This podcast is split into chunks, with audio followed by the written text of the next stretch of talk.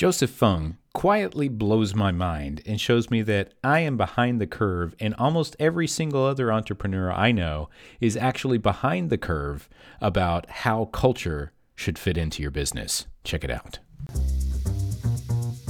Are you an entrepreneur who's looking for motivation, strategy, and tactical guidance on taking your business to the next level? Do you like surrounding yourself with action takers who know what it takes to win? If so, you're in the right place. My name is Josh Thomas, and I'm your host. Join me as I speak with some of the greatest business minds on the planet. Welcome to the Do Zone.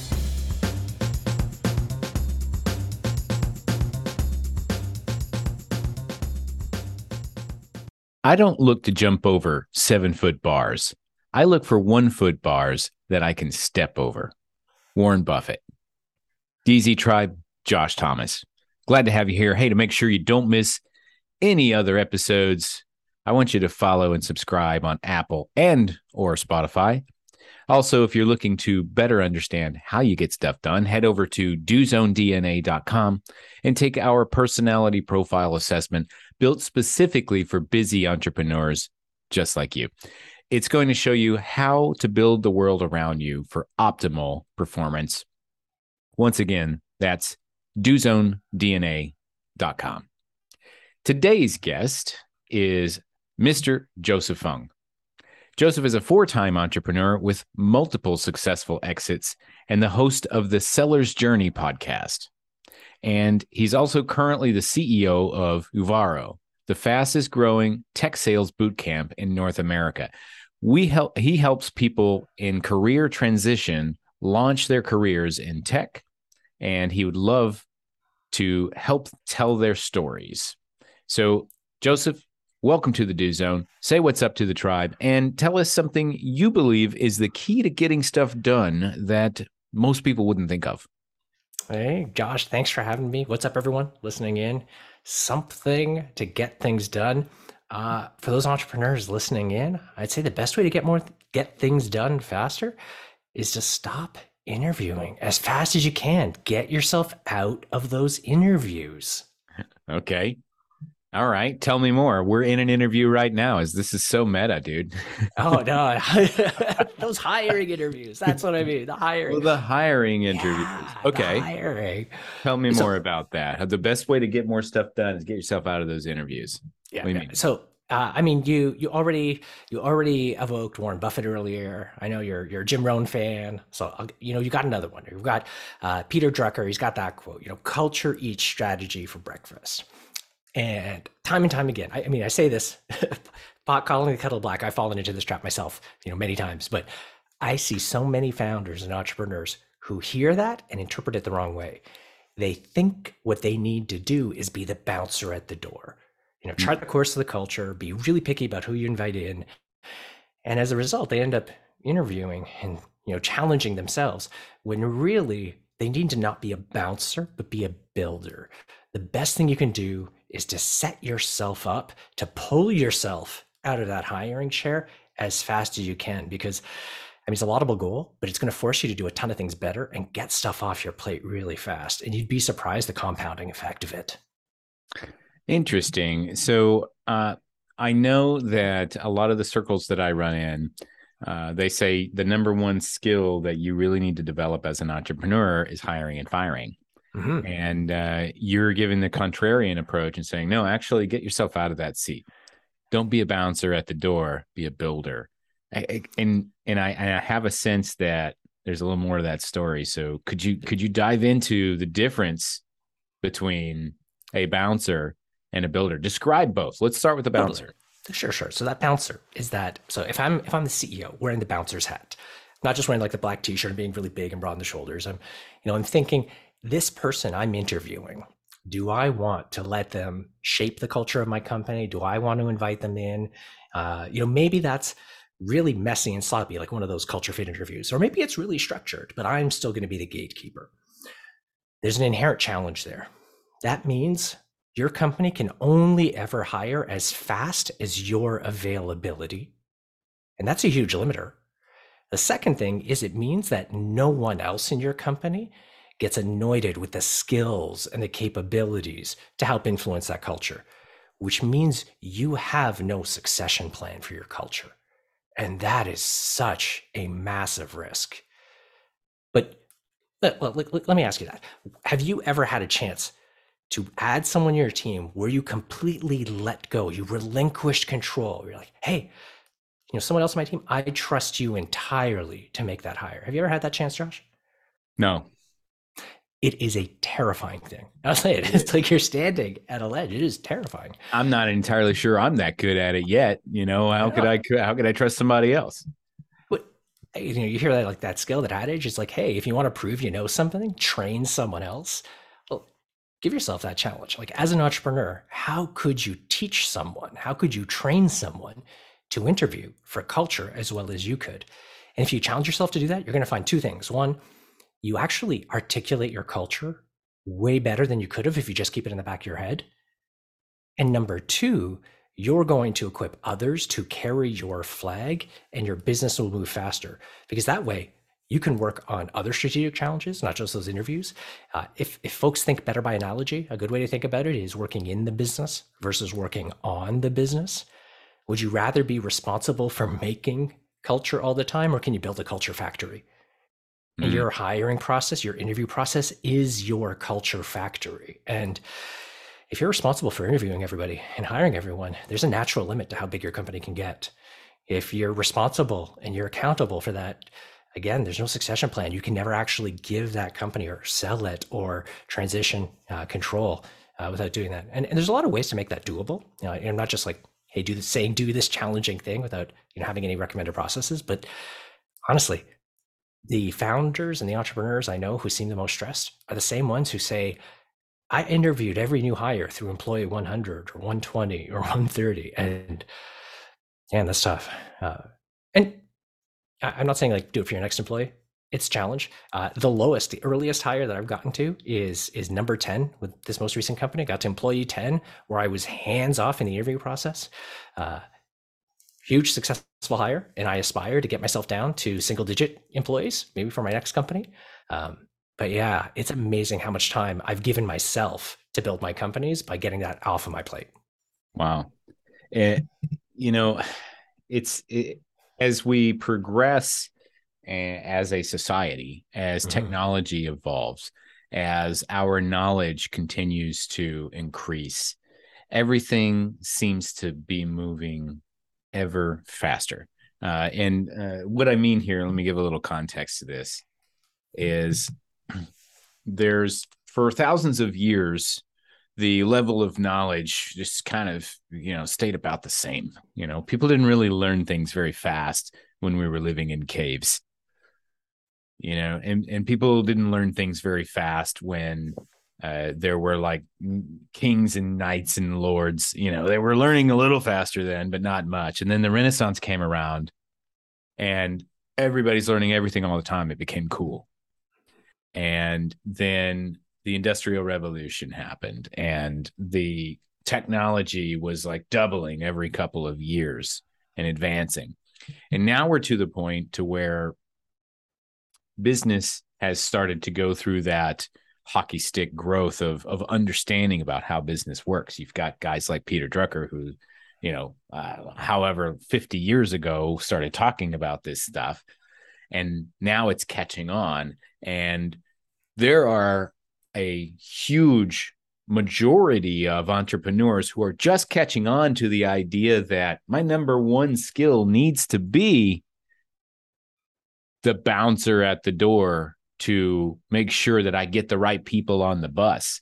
That's mm-hmm. been the zeitgeist of the last 10 years, Joseph. And you're messing it all up for us. it's it's funny because every, everybody gets the idea, the goal, but I think everyone assumes it's a very small effort. Like, let's take that quote. You know, culture and strategy for breakfasts. Well, if culture is more important, let's look at strategy. We all know strategy is hard. There's competitive analysis, there's your market research. I mean, you can go and you can get a, a degree from Harvard focusing on strategy. Why should we assume that culture is simpler and easier? Hmm. And mm. if you really want to be great at it, it's a, it's a buttload of effort. It's really hard. And if you can delegate those efforts, uh, wow, you can amplify what you do. Yeah, there's there's a uh, if anybody who's ever studied arts music mm-hmm. or or any sort of performance. Uh, joseph do you do you have any kind of create creative uh, bones or in you? Are you a singer a musician or anything like that? I i love the question. I, am a musician sax piano a little bit of edm but i am the furthest from a vocalist you could imagine. Okay. This is not one of those humble brags. I am actually the worst singer you might ever meet. So okay. let's do everything else about vocal except good vocals. to know all right cool so uh, i have a degree in music and uh, I uh, actually was a teacher for a while, taught music, and I was a performer. And it's there's something about when a musician sees a musician play, they know if that guy knows what's up or not. Most people will just be like, "Hey, man, that sounds cool," but you you appreciate the fact that this guy has technique and if you're watching a saxophone player and you're you're watching his finger work and you you see how he's able to get that full tone out of the tenor sax you hear that and you're like i like this guy so much more because of that little subtle thing that 98% of the people in the room can't even hear but it means mm. everything to me because you know how many years that guy fought in the practice room shedding the wood to get that sound you know. And it's one of those things where it looks so simple for him to stand up on that stage and but you know what it took to get there. And when you don't know what it takes, it's kind of like, oh wow, that's that's really fascinating. I bet I could probably figure that out in a few minutes. Isn't that how most of us got into entrepreneurship? You know, you see somebody else, like, I'm, I'm, pretty sure I could do that. I think, yeah. I mean, it doesn't look. That guy's not very smart. I could probably I could do, do this better than him. That's actually a funny. Funny you bring that up. I, I have a friend of mine who uh, I'm going to leave all the details out because uh, because I actually know both of these guys and they, and I love them both to death. But I have a friend of mine who was saw another of my friends start a business and he was looking at it and he was like, "Oh no, dude. You're doing that so wrong."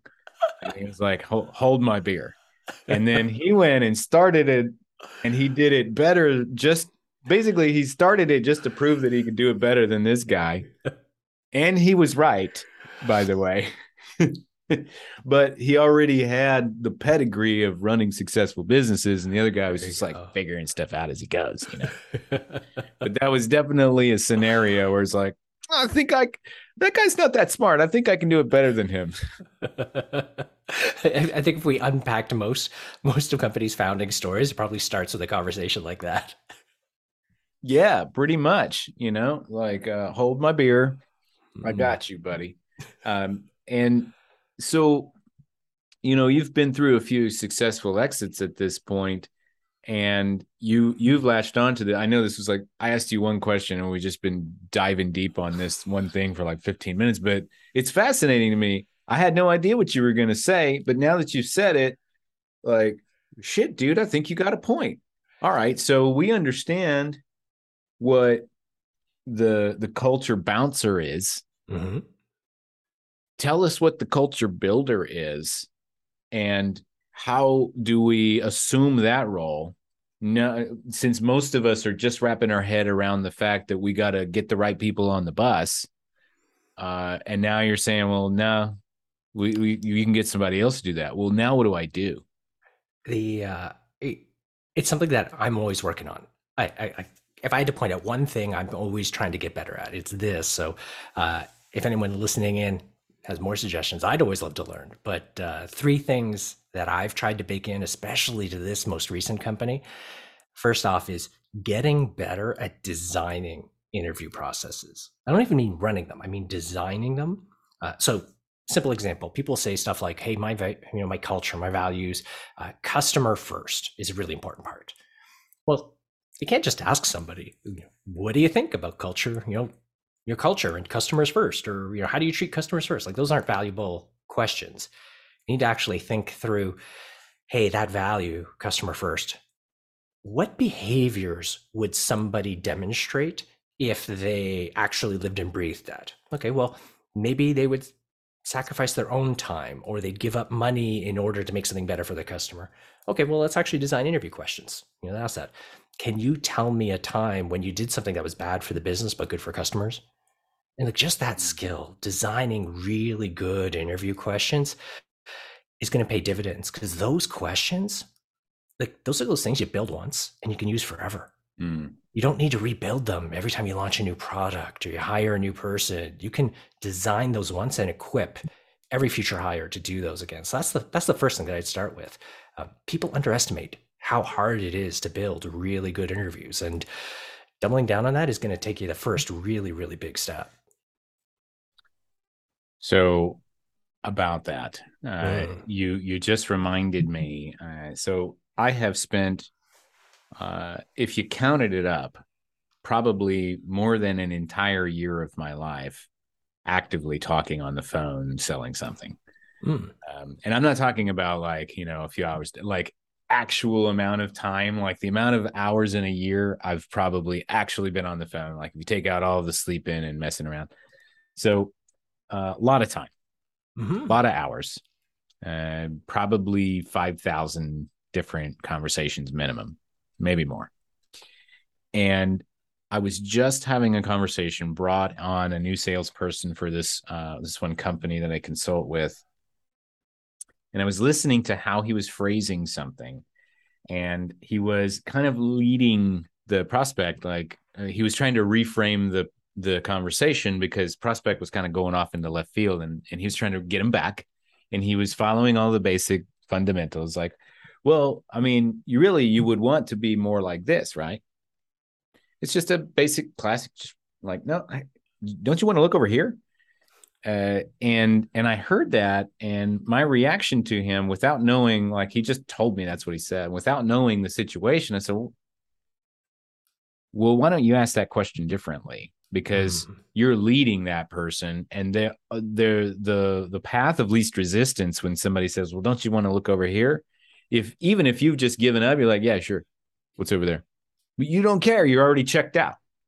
Right. Mm. The the the better way to approach that situation is instead of to lead, to be curious. And and instead say, okay, well, that's interesting. What is it that you're looking to accomplish right now? And give them the chance to demonstrate to you whether they even need to be on the phone or not maybe we should just like hang up and I'll send you uh, a PDF and you can read that. And we'll talk some other time when you're actually interested in talking about this stuff. and and that's what as soon as you started saying that, that started to make a lot of sense. Ask a question that is going to allow somebody to demonstrate who they are and why they're there instead exactly. of leading them. It's so funny how much we can learn from really good sales processes and apply them to really good kind of HR and hiring processes. It's like you talk to any sales team and they'll say, hey, really good discovery questions are critical to having a really good sales cycle. It's the same thing with a hiring cycle. Like it's, it's just way more rigorous, way more effective, better than just sitting down and saying, hey, do I like this person? Would I have a beer with them? Like that's useful. It's good to know if you like the person, but mm-hmm. that's not a scalable thing. Like the next person you hire might like having beers with other people. You know, let's let's figure out how we make this repeatable. yeah. Yeah. And does their ability to have a beer with you actually help your company grow? Totally. Totally. Yeah. So yeah. The, the first one is like that that interviewing skill. And then the second one, this is the one that people struggle with. And early entrepreneurs especially. Like say this, I did the same thing, is you gotta be really good at hunting and following pain signals as, as entrepreneurs, as founders, we, we've got these happy years. You know, we like it when our customers say good things, when our employees say good things, when our investors say good things. But we got to hunt and seek out those painful conversations because that signal is what tells us there's something we need to fix. Um, the the analogy I use is Hansen's disease. Uh, a lot of people might think about it. They, they, they've they've heard of leprosy, and you know, the actual name of it is Hansen's disease. And uh, a terrible, a really, really tough disease uh, caused by infection, usually affects your extremities. But a lot of people don't know how it works. And it attacks your nerves, your peripheral nerves in particular. So, like your hands, your feet, uh, and the inflammation causes you to lose sensation, the ability to sense pain. You can get wounded, hurt, infected, and you don't even know. And so as you start to suffer the consequences, you actually lose that sensation in your extremities. And it's a terrible disease. But there is a direct parallel in businesses. Like a business like Hansen's disease, these changes take a long time to develop. And as you grow, you lose those signals. And those damaged areas in your corporate culture, they have a lasting consequence.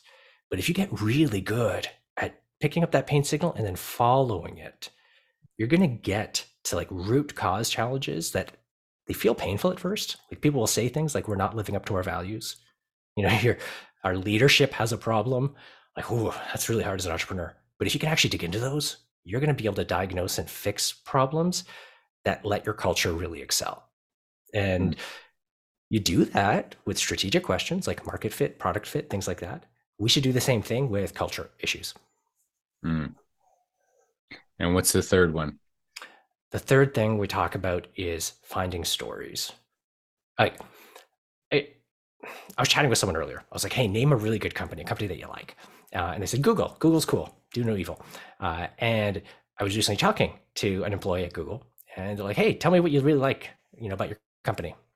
And they're like, "Oh my goodness, it's been closed because of the pandemic, but I love the cafeteria. You know, the food is always really good, free lunches." like the reality is, yeah, the food's pretty good, but I mean, when times are tough, people cut lunches. That's not really a meaningful cultural attribute. Uh, so your job as a CEO and as a founder is to find the really compelling stories and tell them again and again to make it easy for others to tell and share that stories.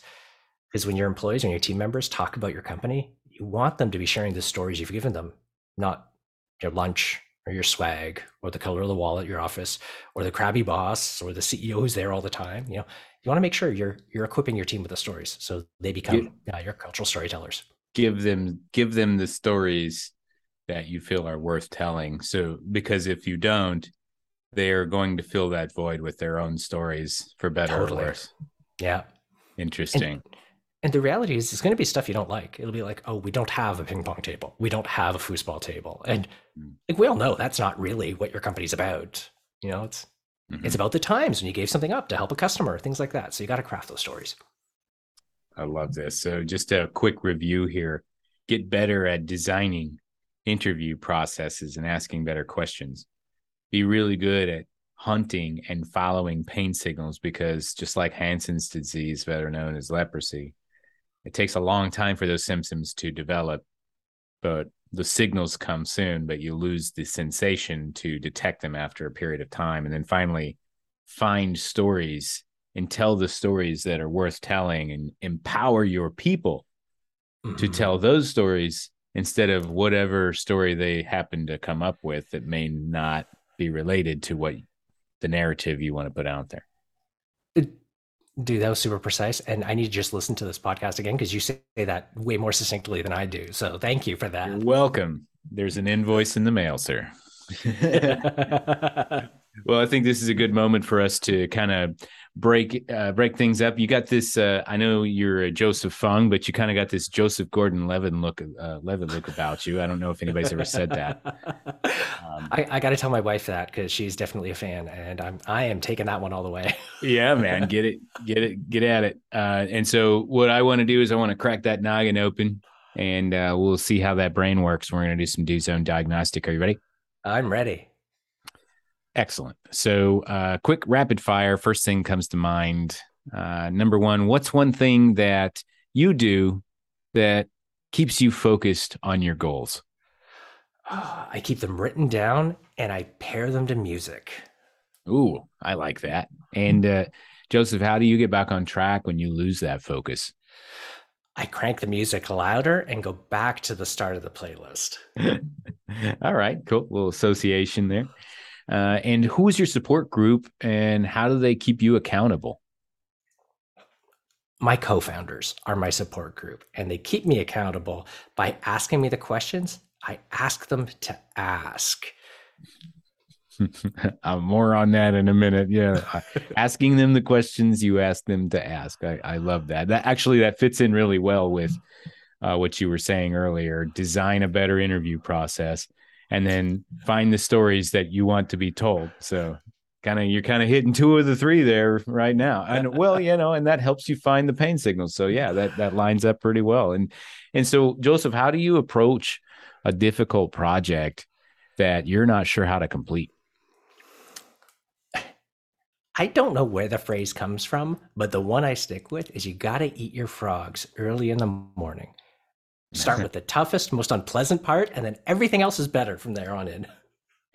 That's right. Actually, that was that was the quote that I used for the last episode that uh, that will air right before yours. Actually, eat a live frog first thing in the morning, and nothing worse will happen to you for the entire day. It's a Mark Twain quote.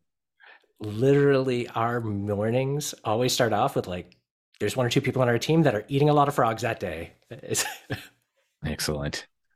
Uh, last question What's the number one pro tip that you would give to somebody looking to get more stuff done in less time? Write it down. What gets measured gets done, but so does what's written. Excellent. So, uh, talk to me a little bit, Joseph, about uh, how you've you've been through some successful exits. Can you maybe pick one of those? Talk about how you got into it and how you got out of it at a high level my uh, the last company we ran was an HR technology company. You know, we got into it with a vision. How? What if we could make your your personnel file feel less like a secret government file and more like your social media profile? You know, you choose who you're sharing it with, and it's all very social. Uh, we got into it with that aspiration, like helping people do better work. We had great success with it, and honestly, the way we got out of it was one of our biggest partners uh, we were selling alongside them. Uh, I had an executive on my team who read some really good signals and said one day, "Hey guys, if you're running a process, you know, you should include us. You know, don't exclude us." And they ended up revealing to us that they had decided to buy a company instead of just partnering. Uh, and they went through a large, long matchmaking and hunting process. And at the end, uh, we were the the best option. Uh, and then we ended up selling it. And it was the whole journey altogether. It was about three years from wow. start to exit. Yeah. Fascinating. And uh, eh, so it's it's a really interesting uh, scenario that you're painting here. Like if we take a look at this at the high level, uh, you took something that was just in obscurity, that was unsexy, and you know you gave it you gave it some lipstick, you you you put it through the car wash, you know, you put a nice dress on it and you you made it sexy. You made something sexy that wasn't sexy. And a lot of times a building a successful business, that's all you're really doing because it's it's kind of hard to create new stuff. You know, you can put your spin on it, you can make something else more attractive, but that's what you got. Mm-hmm. The the thing I'll hammer that's that was the right way to phrase it. The thing that I'll emphasize out of all of that is that sexiness. As we went through the process, the buyer looked at 70 different companies. When they came back to us, like originally we said, no, we can't agree to terms. They continued looking at companies. They came back to us, and in their own words, they couldn't find another product that looked as good as ours mm. or a team that was as excited about the space. Mm. It's like, wow, beautiful product, excited team. That's really what got us to the altar. I'll I'll, I'll give you one more. Um, the the details, the exact details are escaping me, uh, but I have a uh, a good friend and colleague of mine. His name is Drew Whitson. He's a multifamily uh, real estate investor, and uh, he was on a stage at an event that we were both uh, participating in, talking about a deal that he did. He buys apartment mm. buildings, and uh, he was talking about this one particular deal that there was absolutely nothing special about this deal. He he literally called it a filing cabinet for humans. Uh, and uh, and there was a there was a delayed reaction in the audience, and they were like they kind of caught on to what he said. He's a super dry guy, you know. He's like, there's just nothing special about this thing. It's a filing cabinet for humans, you know. And then like two minutes later, everybody was like, oh, you know. And so, but what they did is they told a story. Mm-hmm. they told a story about this property and the growth of this property and the projections of this property and the fact that they created and fostered a community with this property and these are things that they do with every property that they purchase they just don't talk about it mm-hmm. and the fact that they talked about it allowed them to increase their multiple on the sale and they made a heck of a lot more money on this filing cabinet for humans that they ever expected to make because they sold the story. It was the same property, but they sold the story. And that property actually didn't even perform as well as other properties that they had, but it it it sold at a higher multiple because people were buying into that story. It was sexier. It looked Absolutely. better. Mm-hmm. We're at the end of the day, example. you know, we're we got our calculators, we got our our P and Ls, um, but we're all human beings, and we're looking for a good story. The the fun part about that, that as you say, that resonates with me with the deal that I talked about. The interesting part about our story was that the CEO of the buying company, the company that bought us, previously was the CEO of another tech company in the antivirus space and had built a research and development office in our community. Mm. And one of the things he'd been looking for was an opportunity to do the same thing because it was so effective. And a large part of our story was we already have the kernel of an exceptional engineering team. We can build a world class development office here for them. And at the time, the team here was about 16. Now it's about 200 people. Mm. So that point about the story was like charting that vision of building something much larger alongside them uh, that they could buy into and get behind. That's awesome. And so, uh, tell me a little bit about what you're doing now and who is your ideal person that you would want to engage with. Yeah, for for us, Uvaro, we're a career success platform. So we, uh, as you mentioned earlier, we help people who are transitioning into tech land amazing roles and be really successful. So the the people that we're usually helping are folks who maybe on their first or second job, they're looking to make a big difference and benefit from training, job matching, and ongoing coaching. Um, or on the flip side, people who are looking to build their teams. Uh, we mostly train people who are going into sales, customer service, account management roles. Uh, so if anybody's listening in and looking to build their teams in those areas, they can hit us up and happy to introduce them to some you know, high caliber people.